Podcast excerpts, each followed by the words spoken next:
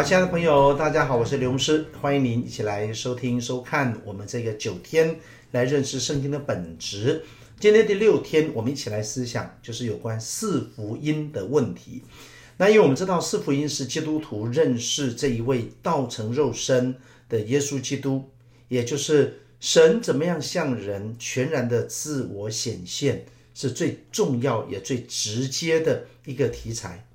所以，我们大家就很纳闷喽。那就是那为什么当时的作者不要开一个编辑会议啊，然后就把这四本合成一本《耶稣传》，而且也把他们四个人不一致的地方稍微修整一下。那这样我们后面的读者读起来当然就容易多了哈。那为什么要这样子呢？啊，那我想这个有几个原因，大家必须要知道。第一件事情就是在当时的文化来讲。那么每一件事情，当尤其是牵涉到这个事情的真相的时候，他们的习惯说至少要有两三个人来做见证。所以，针对像耶稣这么重要的事情，以当时的文化来讲，他们确实你一个人写啊，那就算你的写是经过你多么认真来这个收集资料，但是毕竟写出来那就是你一个人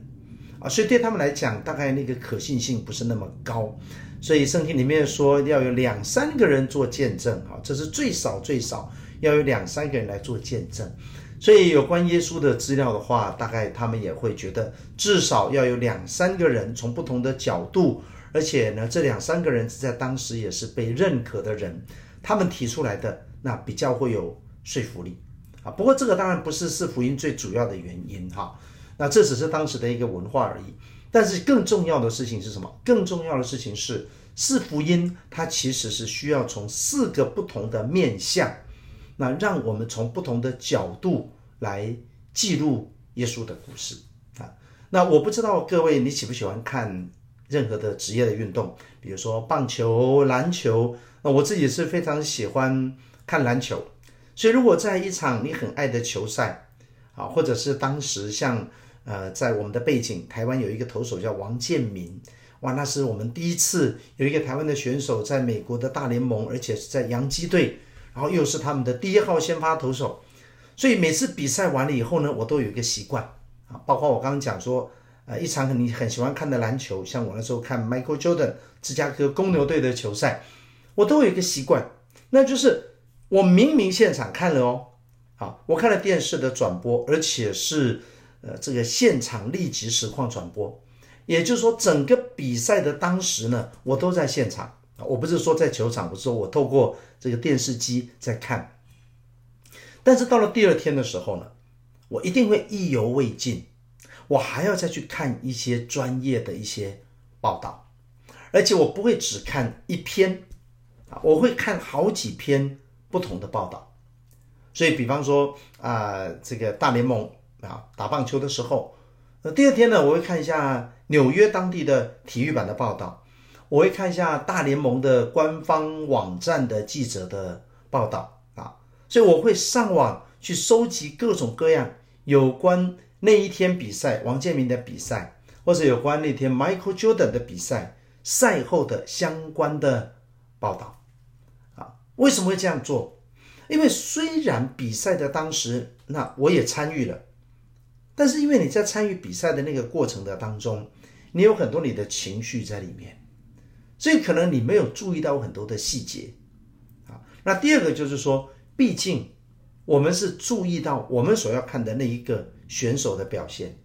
那我们可能不像别的人，他是从另外一个角度啊。比方说，我当时哈，我很喜欢看一种报道，就是呃，是对手的教练他们来评价我们的投手。或者我的球队，啊，那比方说这个 Michael Jordan 跟某一个很强的队，当年就是底特律活塞队跟芝加哥公牛队，所以在对抗的时候呢，有的时候我们除了看芝加哥公牛队在夸奖他的子弟的表现之外，我也很喜欢看底特律活塞队，也就是说对手记者会问嘛，问对手的教练说，哎，你觉得今天你们的对手打得怎么样啊？诸如此类的。所以我的意思是说。当你很重视一件事情的时候呢，你会从四面八方去了解这件事情，并且即便事情过了以后，就算我当时在现场，那么我再回顾的时候，我会发现有很多的细节，因为在当时我并不是有意的做一个记录，我只是参与在这样的一个比赛里面啊。如果我同样看这个比赛，我的角色是一个导播，那那又不一样了。那导播看的比赛会不会就比较完整？也未必，因为如果我是一个导播，我要转播一场比赛。那这个现场有好多好多的摄影机，好多不同的镜头。可是我身为导播的时候，我可能要注意抓的是精彩的镜头。那精彩的镜头等于这个比赛的所有的全部的主要内容吗？那也未必，因为精彩镜头是啊观众喜欢看的啊，甚个动作特别漂亮的。可是有的时候比赛的胜负可能不是一两个漂亮的动作来决定的。反而可能是一个很平淡无奇的一个小的关键，但是它却决定了比赛的胜负。所以类似这样，以一场比赛来讲，它有好多的细节。这就是为什么第二天各式各样的报纸、不同的这个体育的记者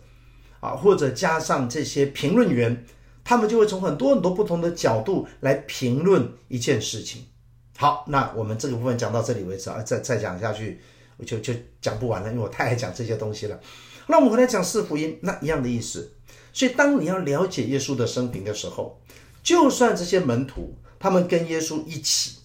他们也跟耶稣一起经历了五饼二鱼，然后看到耶稣在海面上行走，然后有关呃耶稣要特别是要上十字架的那一段等等等等，他们也都经历了，没有错哦。啊，那你说这些作者他写的时候，他会不会再去问其他的门徒说，你还记不记得那天是什么情况？他会问，啊，因为如果他要写的人，他会去问。但是呢，每一个人在当时参与的角度、态度，其实都不太一样，啊，但是就是因为这样，当所有的报道整合起来的时候，他更加的能够还原到那个事情的真相，啊，所以这就是为什么会要有四福音。因为四福音呢，你要知道，这些门徒并不是一开始就是随身记者，哇，贴着耶稣的身边，然后就报道，哦，耶稣现在做什么做什么啊，靠，把它记下来记下来啊，明天报纸要登出来。不是，这些人都是当时跟着耶稣的人，啊，这些人都是当时他们并没有想过有一天他们要把这些事情要记录下来，他那个生活方式跟我们不一样嘛。如果现在耶稣来的话，那当然，那那十二个门徒当然是每一天跟耶稣吃什么，做了什么，马上手机就拍下来，马上就录下来，马上就上传，全世界都看到了嘛。当时没有嘛，啊，当时不是这样。所以在那样的情况下，当这些门徒他们是到比较后来，他们才发现说，他们应该要用文字把这个事情记载下来。因为这整件事情完全不在他们的预料之内，啊，所以这个背景，哈，亲爱的朋友，你读圣经的时候，你一定你必须要了解这种背景，要不然的话，你就直接好像看《西游记》啊，好像看这个什么，呃呃，这个《水浒传》啊，好像看这些小说一样啊，你这样在看的时候，你就不太了解他的背景，难怪你读一读，哎，怎么这个写的跟那个写的又不一样啊？你们四个人怎么回事啊？你就很容易变成一个评论家，只是评论一下。你所看到的内容而已，所以我想今天我很重要的事情是提醒大家说，你要明白，这这个四福音在记录的时候，耶稣的门徒是等到耶稣要钉十字架的时候，那时候他们都还是搞不清楚状况的。那当耶稣被抓起来的时候，门徒是躲起来的；当耶稣被钉死的时候，他们是吓到把门窗通通关起来，然后在里面不知道该怎么办。那还有一个多马。当耶稣显现的时候，那天也不晓得去买葱油饼还是去买耶稣鸡的之类的，反正他也不在现场。所以其他的门徒他们根本不是很有计划的，他们完全不知道后来发生了什么事。不像我们现在是两千年后的人，我们已经对于耶稣做的事情经过了研究，经过了这个几千年的消化思考，多少的神学家。而我们现在二十一世纪，哇，打开圣经，上网一收集一大堆资料，哇，我们就开始评论这个那个。那不，当时完全你要了解他的背景啊，所以我们只强调读圣经的人背景、背景、背景，你要知道背景，因为我们跟他们隔了几千年，你一定要知道背景。你不知道背景，你不能完全用现代人的角度思维去想要去了解，那你读了很多东西，你就会读不懂啊。所以耶稣的门徒他们在当时，他们并没有刻意的做什么的记录，并没有，他们也不是什么多么高级知识分子啊，每天会写日记的，不是啊。所以纯粹是这整件事情的发展，那个完全不在他们的想象之内，完全不在他们的理解之内。所以是等到耶稣复活了，然后耶稣说：“你们要去传福音。”那他们都已经接受了这个使命，他们还不知道怎么做啊？耶稣说：“那你们就等，你们等就对了。”所以是一直等到了圣灵降临的时候，就等到了使徒行传记载的那一段，是等到圣灵降临在他们的身上，就照耶稣说的，他们得着能力，然后才开始去传。那你必须知道，说这些人并不是什么 CEO 啊，多么的有组织的哈。所以这就是为什么我们在下一集的时候，我们要提到说，一定要有另外一个人扮演另外一个角色。那那个人就是保罗。保罗是一个比较计划型的人哈。保罗是一个比较有能力能够做规划的。但是呢，其他的门徒他们的背景不是这样子的。OK，所以呢，等到他们开始去传福音了，他们开始传福音的时候呢，他们大概也没有想到要用文字。因为光是口传都来不及了，因为当圣灵降临以后，发生神迹奇事，然后他们开始会说方言。你要知道，那个他们的世界是对对他们来讲是多么混乱，从来没有过的事情发生了。他们的整个人生，他们的整个信仰，他们的整个生活的方式发生了一个巨大巨大的改变，所以他们那时候才开始。赶快的领受了这个福音的能力，然后去传！你说彼得这种，我们笑他是胆小鬼。当然，如果是我们的话，我们可能比他更胆小哈。不过至少历史上呈现的，他有他胆小的一面。可是没有想到，这个人被圣灵充满以后，哇！一站起来讲，三千人信主，然后到了圣殿美门口，然后叫一个瘸子起来行走，马上又几千人信主。所以你就看到说，对保对这个彼得来讲。哇，他真的是重新经历到很多的事情，加上有一个外邦人叫哥尼流，他派他的仆人来请保罗啊，请这个彼得去，而彼得那时候正在祷告，神又向他有新的启示，哦，所以我相信彼得是非常忙的。然后彼得为了割礼的事情，当时也是弄得真是一个头两个大，因为犹太人给他太大的压力了，我们这么重视割礼，所以彼得也有一点手足无措。后来为了这个事情哈。还被保罗来公开的责备他，所以这么多的事情，你想想他要应付，他他他哪里有时间还写什么耶稣生平？请问各位，不可能啊！光讲道就排得很满，啊，到处去跟犹太人见面，跟这些呃教会里面的当时新成立的教会很多人的疑问，他要回答。哇，我觉得那真是没有办法想象的这个忙碌啊！虽然那个时候没有像现在。有什么汽车啊，有什么方便的交通工具哈？但我觉得他们还是会很忙的，他们各处的奔波啊，他们就为了要传福音，OK。所以你当你理解这个背景的时候，你就可以知道说，哦，原来四福音是他们到了比较后期的时候，他们越来越发现说，哎，真的哎，这个福音不是啊，我们大家关起门来自己聊一聊啊，我们犹太人讲一讲，他们就忽然明白说，哇哦。从旧约，从创世纪开始，神交给这个他们的祖先亚伯拉罕的那一个神圣的使命，是让全球的人都因他们而蒙福。那个整个不同于政治性的弥赛亚那样新的观念进到他们的脑袋，他们的消化，然后他们再去传以后，他们后来就发现说：哇，那如果照这样看起来的话，那这个不是我们可以控制的了。所以如果这样的话，显然，他们必须要用文字，而代替他们到处的口传，因为那个范围远超他们的想象。所以，他们虽然那个时候没有飞机，没有很很厉害的船把他们带到很远的地方，可是他们渐渐会发现说：“哦，耶稣说的圣灵降临的时候，我们传福音从犹太全地哈，撒玛利亚、犹太全地、撒玛利亚，然后直到地极，他们有那个感觉了，就是哦。”真的，如果这样传的话，哇，那真的会传到地极啊！所以他们开始抓到那个 sense 了。所以这个时候他们就意识到说，哇，那这样我们要有一点文字啊。所以呢，其中才有几位他们开始来做记录啊。而我相信要做这种记录，这个是需要有一点能力的哈，不是任何一个人说啊，不然你写就好了，不是。啊，我这个真的是需要在这方面，他要不但他自己要有负担，他还要下很多的功夫，他也还必须至少有一点文字的能力啊，不用当什么文学家、史学家。但起码记载的时候收集资料，这个写一点论文的这个功力，这个还是必须要 必须要有的。所以在这样的情况下，就诞生了我们今天看到的这个四福音。所以这个是非常宝贵，因为实际上四福音它其实每一个人写的时候，他都会有一颗脑袋写的一个主轴。第一个就是我这我要写给谁看的啊？比如说马太福音，很显然他一定是要写给很多犹太人看。啊，你说那刘博士你怎么知道？啊，他是有传简讯给你是不是？不用传简讯给我，你打开耶稣的家谱。我请问各位，如果你不是犹太人，你会有兴趣读什么耶稣的家谱嘞？你自己家谱你都放在那边都不想读了，也不想传给子孙了，对不对？你还去读什么耶稣的家谱啊？传什么犹太人那个谁生了谁，谁生了谁？我说实在话，如果你没有那个背景，如果你不是有犹太人的背景。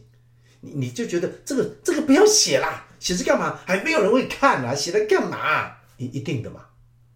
所以当他把耶稣的家谱留下来的时候，我们大概可以理解说，他可能主要的对象，他要记载的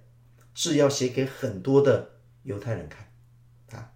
所以你可以这样，像马太福音他写的时候，从整个马太福音的讲到的耶稣，他比较还是。比较符合那个犹太人传统对弥赛亚的那个期待，所以我们说那个呈现的耶稣是一个狮子的面相啊。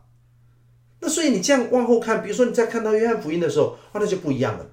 约翰福音显然就是要写给一般的人看，他比较是系统性的想把耶稣介绍给一般的群众。所以我们今天都会说，如果有刚刚信主的朋友，从哪里开始看约翰福音？啊，你不要说，哎，我想认识一下上帝啊，哎，刘牧师，请问一下，圣经这么大一本哈，我从哪里读？好，我说你可以从新约开始读啊，新约好，好，那我从马太福音开始读。他读到第二天，他就说，哎，我读不下去了哈，因为那个背景，他会觉得怎么会？我干嘛去读人家别的国家的东西？可是人家从约翰福音，哦，没有意思了。我任何人来读，太初有道，道与神同在，道就是神。啊，哎，就这样开开始往下读，往下读，往下读，那他比较进得去，而且显然约翰他是做过整理的，所以他把耶稣是光，耶稣是盐，耶稣说我是什么，我是什么，我是什么，所以约翰福音他是比较经过系统的整理，所以你就会知道了，确实耶稣的生平他没有办法只用一卷书，因为一卷书只能表达一个角度。所以新闻的事件，你不会只读一家的报道，你会读不同的报道，甚至有的时候你会从不同政治立场来解读同一个新闻的事件，那这会帮助你对这个事件有更完整的认识。所以呢，耶稣的生平，马太、马可、路加、约翰，所以他比较是用从耶稣是狮子的角度，耶稣是这个仆人啊，好像牛一样。啊耶稣是一个人性的角度，啊，然后还有特别提到耶稣是好像天上的老鹰那样的角度，那这也蛮符合后来整本圣经里面有提到的，特别启示录里提到的四活物，啊，谈到从四个面相来讲到神的不同的特质，让我们可以知道，OK，所以希望这样解释以后呢，你就会明白说，哦，原来如此。所以呢，各位你读四福音的时候呢，你应该要先上网查一点资料。你先了解，我现在读这个什么福音，它是写给谁看，这很重要嘛，啊，因为写给谁看，它的语法、它的整个角度、它的主轴都会不太一样，啊，所以当你这样了解以后呢，你再下去看，然后再看到里面有很多同样的事情，不同的记载，它也都有它的一些背景，啊，那那些不同的背景呢，可能是这些作者他写作的时候，他着重的地方不一样。啊，或者他看这个事情的角度不一样，甚至有时候他的记忆跟另外一个人的记忆也可能不一样啊。但是呢，你注意看，所有的这些有出入的记载，它并不会妨碍到那个整个四福音要呈现的耶稣就是神来到世界上那个主轴，那个并不会受到影响好，而在其他的某些细节上呢，他们记得不太一样，这个反而会让整个福音书显得更真实啊，而不是是编好的、套好招的，而不是那么那么死板的，而不是那么做作的、虚假的啊。所以呢，还是要请大家你自己去读，你就会越来越了解啊。所以基督徒从四福音开始来读，那四福音呢，它的记载未必按照事件的顺序，不是。而是按照每一个不同的作者他想要呈现的东西，他有他写作的一个逻辑。那你用这样的角度开始去读四福音，你就会觉得很有趣。所以第一次读可能读故事，整个马太、马可、路加你读过一次，但你再重新读的时候，你要加上一点啊，它的背景的研究，你要加上一点不同的角度，你再重新去看，那你读圣经就会越来越有乐趣。啊，所以想要享受读经的乐趣，从四福音开始是非常好的方式，而且会让你更认识耶稣基督。OK，那就先到这样。那我们下一集就来谈一谈，那哎，怎么又杀出一个保罗来了？那这也是很关键的事。好，下一集见。